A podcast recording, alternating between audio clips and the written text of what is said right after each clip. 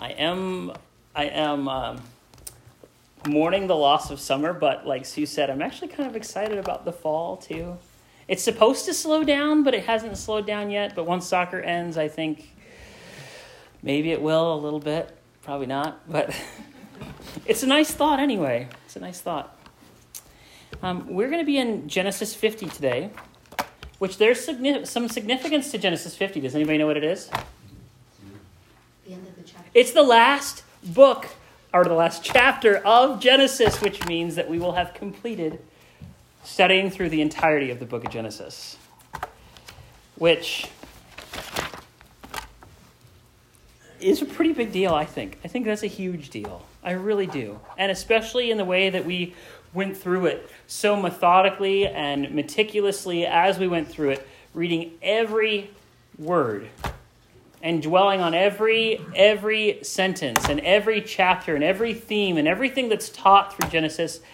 I think that's a huge accomplishment. I mean, we've studied through some books in the past, but I don't know about you, but I found the studying through the Old Testament to be really like intimidating. So it feels so good to accomplish a, a big task like this. It really is a milestone for, for um, what we've studied through so far. And I think we found a lot of really great things. Uh, we struggled. We struggled with a lot in Genesis. Huge theological questions, um, huge points of history and geography, and and and all of it. And through it, we, we pulled out a few themes that really stuck out to us. If we were going to summarize the whole book of Genesis, I think that you would agree with me that it's a book about God's faithfulness. It's all about his character and his goodness, witnessed through creation and in caring for his people. It's about his justice in punishing the wicked cities of Sodom and Gomorrah, the wrath of the flood, and disciplining the brothers of Joseph, while emphasizing his mercy in rescuing Noah and delivering Isaac from the altar and Joseph from prison to royalty. Genesis reveals the character of God, of who he is in his complete image a God of justice and of mercy, of goodness and compassion and love it shows him to be in control and sovereign. He is God. And as you read through Genesis, you see and understand the weight of who he is. The heroes, the biblical heroes, the patriarchs that are mentioned in Genesis, the story that, that goes on from like chapter 12 on Abraham, Isaac, and Jacob these are not remarkable men in terms of their accomplishments or what they did. They're remarkable men because they trusted God, because throughout their lives, God taught them to trust Him. And so they're recorded here for you because of their response. God taught them to trust Him, and they did, period. God showed Himself in all their times of need that He was faithful, that He was going to see them through and through all his promises and everything that he had ordained and planned out, that he was going to see that through. He is personal with his people, never abandoning, abandoning them, speaking with Adam in the garden, warning Noah, and leading Abraham. And he even comforted Jacob in all his worries. And throughout the whole book, we can see that he is in control. Nothing catches him off guard. Instead, his people get to look back on the events of the past and see his faithfulness, giving them strong confidence in the future. We learn that it was God who taught his people to trust him, to have faith. What seemed out of control to them was not, in fact. Actually, we learned it was preordained. God had planned it from the beginning. All their trials and all their victories, God knew beforehand and worked all of it for his ultimate purpose to eventually bring about their Savior and to restore them to himself. So when we're looking at Genesis 50, we're seeing the, the culmination, the wrap up of all of that. And we see Joseph, a great man of faith, and chapter 50 points this out when he speaks to his brother, brothers. What you meant for evil, God meant for good. This cycle of worry, relieved by faith, happens repeatedly. When Sarah was able to have kids, God reassured her. And then all the way through Joseph, who was forgotten in the dungeon. These children of God learned and leaned on their father. They learn to trust him with their entire lives. So open your Bibles to Genesis 50, please, and we'll learn the final lesson Genesis has to teach. And while we're um, while we're turning to Genesis 50, I want to give you a quick recap. So we know that Joseph was sold into slavery. After he was sold into slavery, um, his brothers essentially abandoned him and lied about him, uh, where he was. And Joseph through prison and, and through all of that, he ends up rising to power in a miraculous, supernatural way when he's called out of prison to interpret Pharaoh's dreams. And through that, Pharaoh puts him in charge of all of Egypt. So now he's the, the number two, but he's the, he's the dude in charge. He only answers to Pharaoh. And through that, the brothers that had rejected him will eventually be saved by the brother that they rejected. And so now that they now that they have been saved from that famine and from death, they're placed in this place of great land and plenty. They're, they're put into Egypt in the nicest part of the land, which is even if you look at Egypt on a map nowadays, you see like desert and then just this bright green spot. And for them, so they're they're not only saved from the famine, but they're given the best of the best of the best. And Joseph had called down his, his family and his father and all of them down there. And so they flourish and prosper while everyone else is, is essentially getting decimated by the, by the famine to the point where they're losing their land, they're losing their animals, and they're even losing their lives in the sense that they all become slaves to Pharaoh.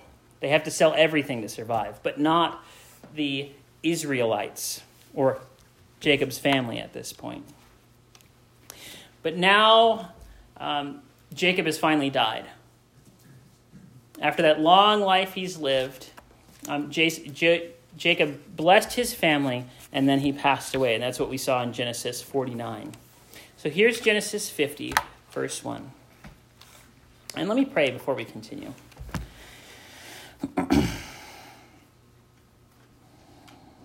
Lord, let us not have human reasoning. Don't give me human words to speak or, or reasoning to have. Lord, we just pray that you are heard, that your will is done. Lord, speak through your words today and speak through me. Father, I pray this in your name, Jesus. Amen. So, verse 1 says Genesis threw himself on his father and wept over him and kissed him.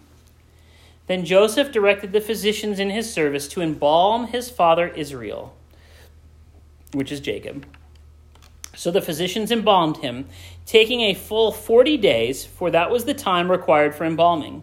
And the Egyptians mourned him for seventy days. When the days of mourning had passed, Joseph said to Pharaoh's court, If I have found favor in your eyes, speak to Pharaoh for me. Tell him, My father made me swear an oath and said, I'm about to die. Bury me in the tomb I dug out for myself I dug for myself in the land of Canaan. Now let me go up and bury my father then I will return. This is kind of interesting that they're doing this for Jacob, and I'll tell you why. Jacob is getting what seems to be full honors. This is a guy who's a foreigner. This is a guy who isn't an Egyptian, who doesn't belong there. As a matter of fact, he's a shepherd, and Egyptians hate shepherds. And we know that because Scripture told us that Egyptians hate shepherds. So, where uh, a 21 gun salute would be for a president and other officials would get, like a vice president or a secretary would get 19. Um, Jacob's getting the full, he's getting the full 21 gun salute, essentially. But let me talk a little bit about honors, too. You know, depending on whether you're an officer in the military, uh, your honors are different too. Regular enlisted and NCOs and all those sergeants and all that kind of stuff, they don't get anything special. They just put you in the ground. Um, but all the officers and stuff, especially the general officers, get this huge fanfare and carriages and and cannons fire and all that kind of all that kind of stuff. Um, in 2009, the Secretary of the Army actually changed the rules so that all service members who died from their wounds, not just those who died in the combat zone, that they get those same honors that were only previously afforded to officers and people who died. Um, I say all that to give you kind of a a grasp of what's happening here. There's not a lot of detail on what's being shared, but for Jacob to get uh, to be embalmed and for that process to be 40 days long. And for the for the Egyptians the entire nation of Israel to mourn Jacob for 70 days. I mean think about when we do a funeral right? You show up you're there for like an hour. The guy speaks for a long time. You're like okay great. Everybody cries shares a story. You go home. These guys are mourning for 70 days. And we can take that to be um, more of like the eastern version of, of a funeral or of mourning, where everybody comes to your house and they're with you for that time or that week. Um, but for a full 70 days, the nation of, the nation of Egypt is mourning uh, the loss of Jacob. Um, so it's a pretty big deal for, for the Egyptians to give Jacob a Hebrew shepherd full honors. They embalm his body so that it will not decay on its trip back to Canaan. And they mourn this foreigner for 70 days, over two months. Israelites usually mourn the loss of loved ones for 7 to 30 days, even which we don't compare of. Even for our closest family, we only have a funeral or reception once, and then everybody leaves. This funeral, they probably gathered together the entirety of Jacob's family I mean, think about if we mourn each other that way, right? They used to do that back in the day.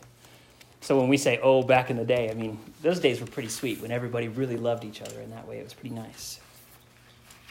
The specific reference to the physicians is kind of notable, though, as well. Um, most cultures, their doctors were also their priests and vice versa. Their priests were their healers or their doctors. So the specific mention of just physicians here and not the priests of Egypt, which were previously mentioned, because Pharaoh has priests, um, the fact that, that the physicians are specifically mentioned here um, is kind of interesting. Um, according to worldhistory.org, um, the priests were usually the ones that did the embalming. So it's interesting that it was physicians here instead that did it. Um, verse 6 Pharaoh said, Go up and bury your father, as he made you swear to do. So Joseph went to bury his father. All Pharaoh's officials accompanied him, the dignitaries of his court, and all the dignitaries of Egypt, beside all the members of Joseph's household, which, by the way, how big is Joseph's household? It's pretty big. And his brothers and the belonging to his household, we understand even from the time of Abraham, we have like a small city almost a huge tribe of people that belonged to Jacob's family. Beside all the members of Joseph's household and the brothers and those belonging to his family's house, father's household, only their children and their flocks and herds were left in Goshen, which is probably because they have to take care of them. So they have to do chores while everyone else is away. Chariots and horsemen also went up with him. It was a very large company. When they reached the threshing floor of Atad, near the Jordan, they lamented loudly and bitterly. And there Joseph observed a seven day period of mourning for his father. When the Canaanites who lived there saw the mourning at the threshing floor of Atad, they said, The Egyptians are holding a solemn ceremony of mourning. That is why the place is, in Jordan is called Abel Mizraim. Um, I have a few pictures here. If you click the next over, this is the Jordan. This is the Jordan River, and there's people rafting on it, so I kind of picked that picture. and then the next one, this is what a threshing floor looks like. the The threshing floor of Atad is an unknown place, but we know it's near the Jordan. So if it's near, near the Jordan, that means it's between the Dead Sea and the Sea of Galilee, which is a huge area. That's kind of significant that they went to this place to mourn, uh, to the Jordan River. And I'm, this is why I write a manuscript, ladies and gentlemen, so I don't skip ahead, but I'm going to skip ahead right now. If I get back to it, just forgive me. Um, essentially, what's going to happen is they go from Egypt, and let's go this way. They go from Egypt and they go all the way up to Israel, and they go all the way to the Jordan River. Well, the place that he's going to be buried is 50 miles back the other way. So they go an extra 50 miles to go to the Jordan River to this specific place to mourn Jacob which is kind of interesting. That's like you, you're from Seattle and you die in Seattle. They walk your happy butt all the way to Spokane. That's where you're going to be buried. But they don't stop there. They go all the way up to Priest Lake to have a pity party. Not really, to mourn you. and then walk you all the way back down to Spokane to bury you. So it's a huge procession, a huge deal. I have a couple pictures of the procession. Here's, here's one. This is a modern procession. Like, look at all the police cars. Okay, here's another one. That's a procession. So, as we're talking about all of Egypt's dignitaries, all of Jacob's family, all of Joseph's household going to mourn the death of Jacob, put something close to that picture in your mind. Okay.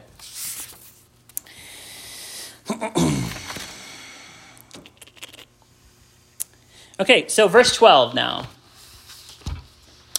So Jacob's sons did as he commanded them.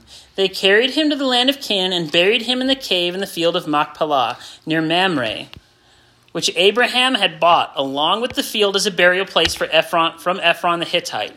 After burying his father, Joseph returned to Egypt together with his brothers and all others who had came with him to bury his father. So uh, I'm thinking that next week I'm going to put together uh, a little Bible quiz on Genesis since we studied through the whole thing. Actually, it'll be a test of how good of a teacher I am, really. Um, but this place is the Cave of the Patriarchs, modern place located near Mamre, which is in modern. Yes. Which this place that it's in though, it's it's in a city. City starts with an H. Yes, ding, ding, ding. Good job. Awesome. You'll get a prize if there is a prize, which there probably isn't. But um, these locations are important to memorize and remember. I mean, they seem foreign to us. That's why it's important to add pictures and places with and faces to all these different kinds of names because these places end up happening over and over and over and over again. And if you kind of drive into your mind, hey, this place, this happened in this place, or this happened in Bethel, and this happened in Hebron so that way, when you go to visit someday, you, you know right where to go. but also, so that the, the narrative of, of the whole Bible history here makes more sense as you add the geography into it as well. Okay, verse 15, please. When Joseph's brothers saw that their father was dead, they said, What if Joseph holds a grudge against us and pays us back for all the wrongs we did to him? So they sent word to Joseph, saying, your father left these instructions before he died.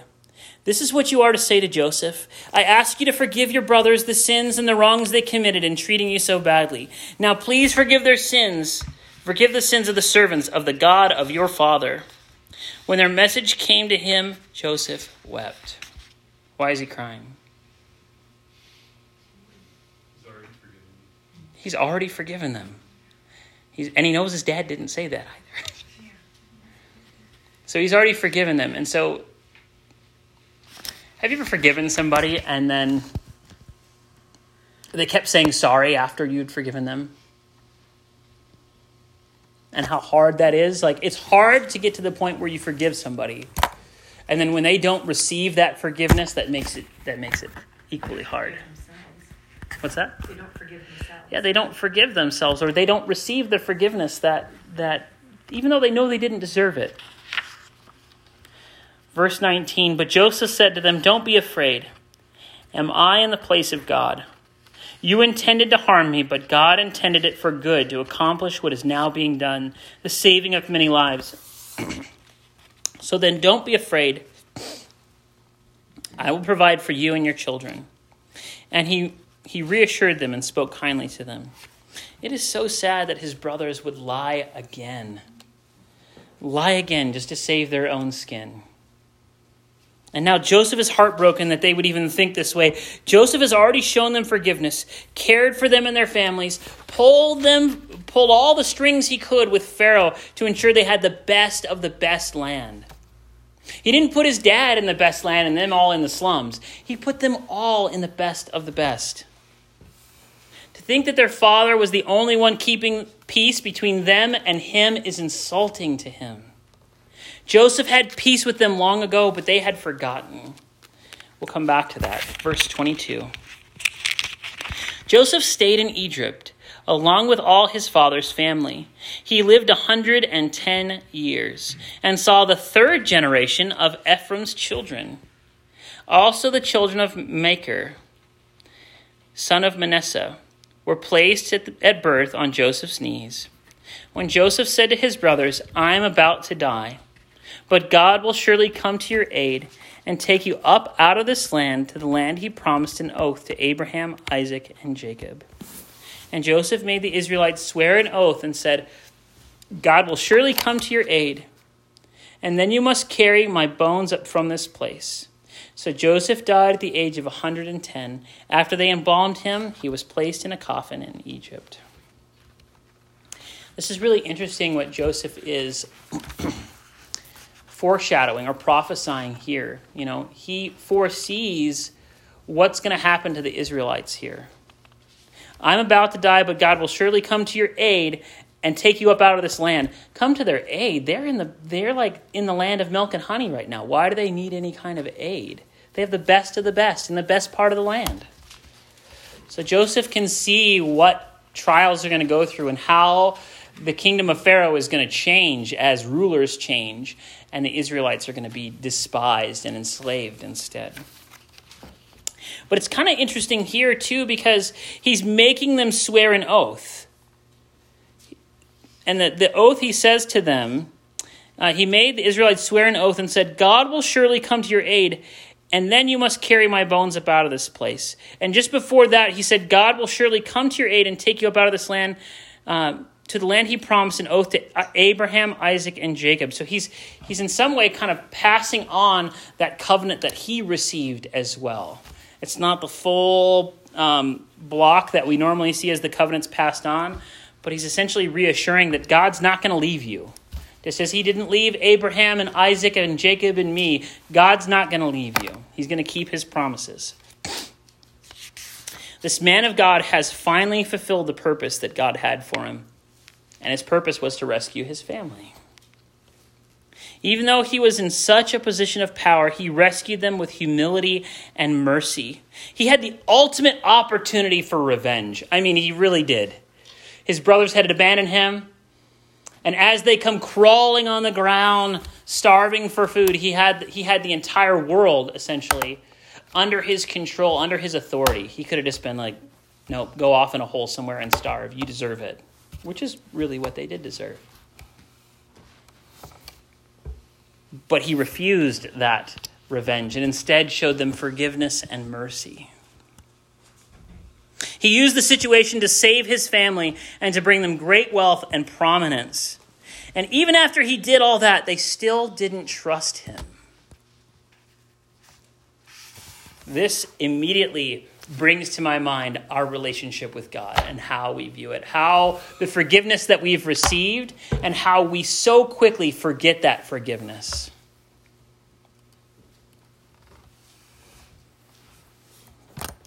In their instance, even after all that he had done for them, they still didn't trust him, likely because they were thinking and acting as they would do.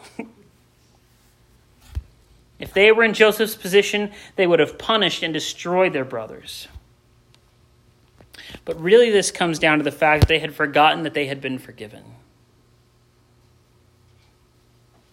And like I said, Jacob didn't just show them mercy, but he blessed them well beyond what they had imagined.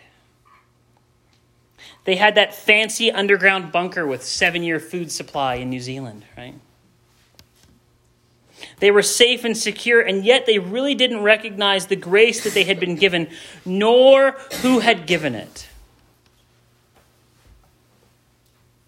This is evident in Joseph's response to them Don't be afraid. Am I in the place of God? Saying that he's not the judge, he's not in control of their destiny. Destiny.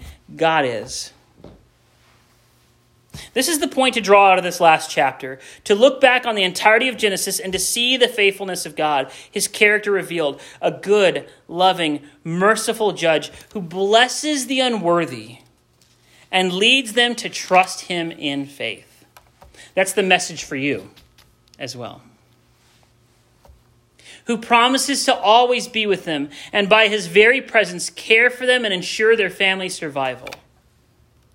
And over all that, he promised them a land and a relationship with him forever. Jacob's sons represent Israel, they represent God's people. And their attitude towards Joseph reveal who they are. They are broken people in need of God to save them. And even while God has done so, they still live in fear, afraid of the punishment that they deserve. We are no different in that respect. We are God's chosen. We are His redeemed. We have received forgiveness, and yet we often live in fear. That fear, I think, drives us to one of two things to give ourselves to sin, disregarding the hope that we have, or to walk on eggshells before God, frightened and unconfident about who we are and what the future holds. God has shown himself to us. He has shown all of us his great blessing, his mercy, his love. He has given us everything. He's given us his son. And so often we just forget it. Things get busy, things get distracting, worries pile up, our own failures pile up. We view our weakness and then we just get distracted and we forget that we are forgiven. But it's so essential for Christians to live like to live like it and understand that they are forgiven. There is no condemnation for those who are in Christ Jesus. There is no condemnation for those who are in Christ Jesus. It's so often, and I was one of those people who, in my walk with Christ, as I was growing in my faith, felt trapped in this view, forgetting that I was forgiving, failing to, failing to understand the, the depth of God's mercy and His grace. And that restrained me in so many ways from trusting Him. From understanding what freedom in Christ means.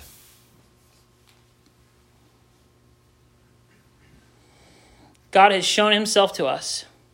He is God and yet, toward us, he has shown great patience, great love, and great sacrifice. Isn't our problem similar to those brothers that we forget that we are forgiven? And what we have been forgiven from?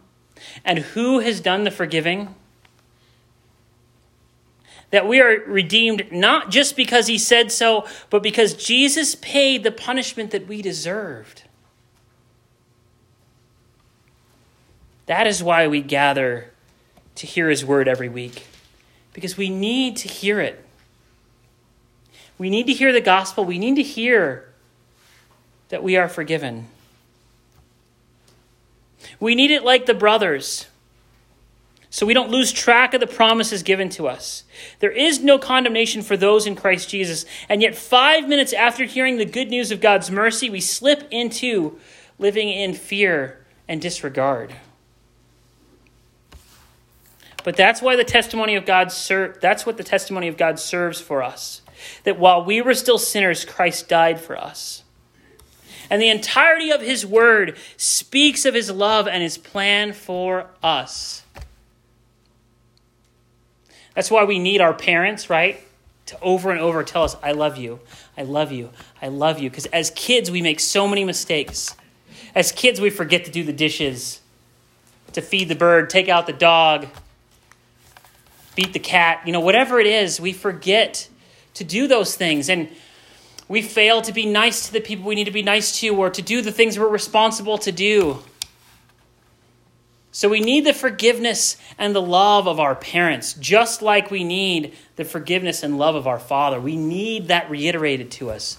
I love you. I love you. I love you. Our parents didn't tolerate our disobedience, they disciplined us for it. But did that change their love towards us? No. How valuable we must be to Him for Jesus to give Himself for us. And that's why we should read Scripture, because it reminds us of His love and His promises. It puts us in our place. Who else can die in peace knowing that their life is in the hands of their Creator, except for His children who belong to Him?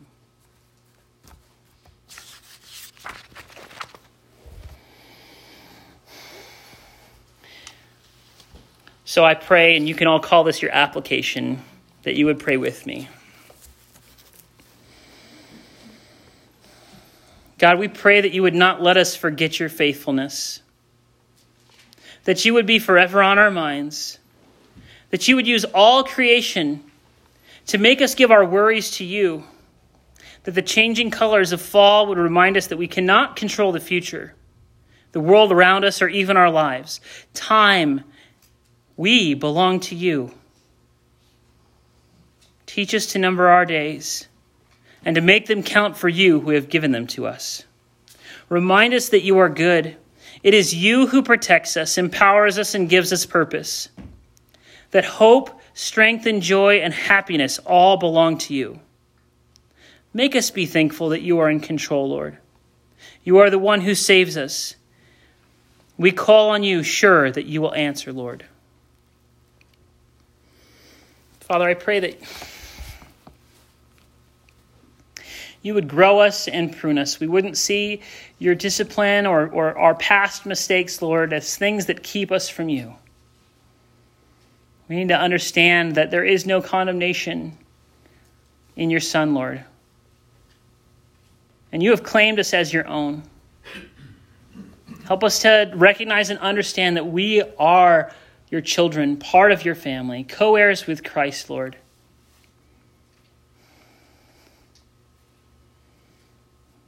Lord, our feelings betray us, our emotions betray us. Lord, I'm so thankful that your truth stands. That you are God and you love us. And you have given everything for us. Father, I pray that this week and for the rest of our lives, Lord, that's a tall order, but I know you can fill it. That you will remind us that your Son Jesus has risen again that his resurrection is promised to all those who put their faith in you. So lead us to trust you all the days of our life, Lord. I ask this in your name. Amen. So I hope that, like me, go ahead and come up. I hope that, like me, studying through Genesis has broken down the intimidation of the Old Testament. That you know that God, who promised a Savior to Adam and Eve, is the same one who punished the wicked in the flood. You now know that he guided our ancestors to personally know him. And in their weakness and blindness, he, God led them along to himself. He was the one who built their faith by which they would receive his grace and mercy. Now that you know more about him, I hope your relationship with him will grow and you're trusting of him as a result.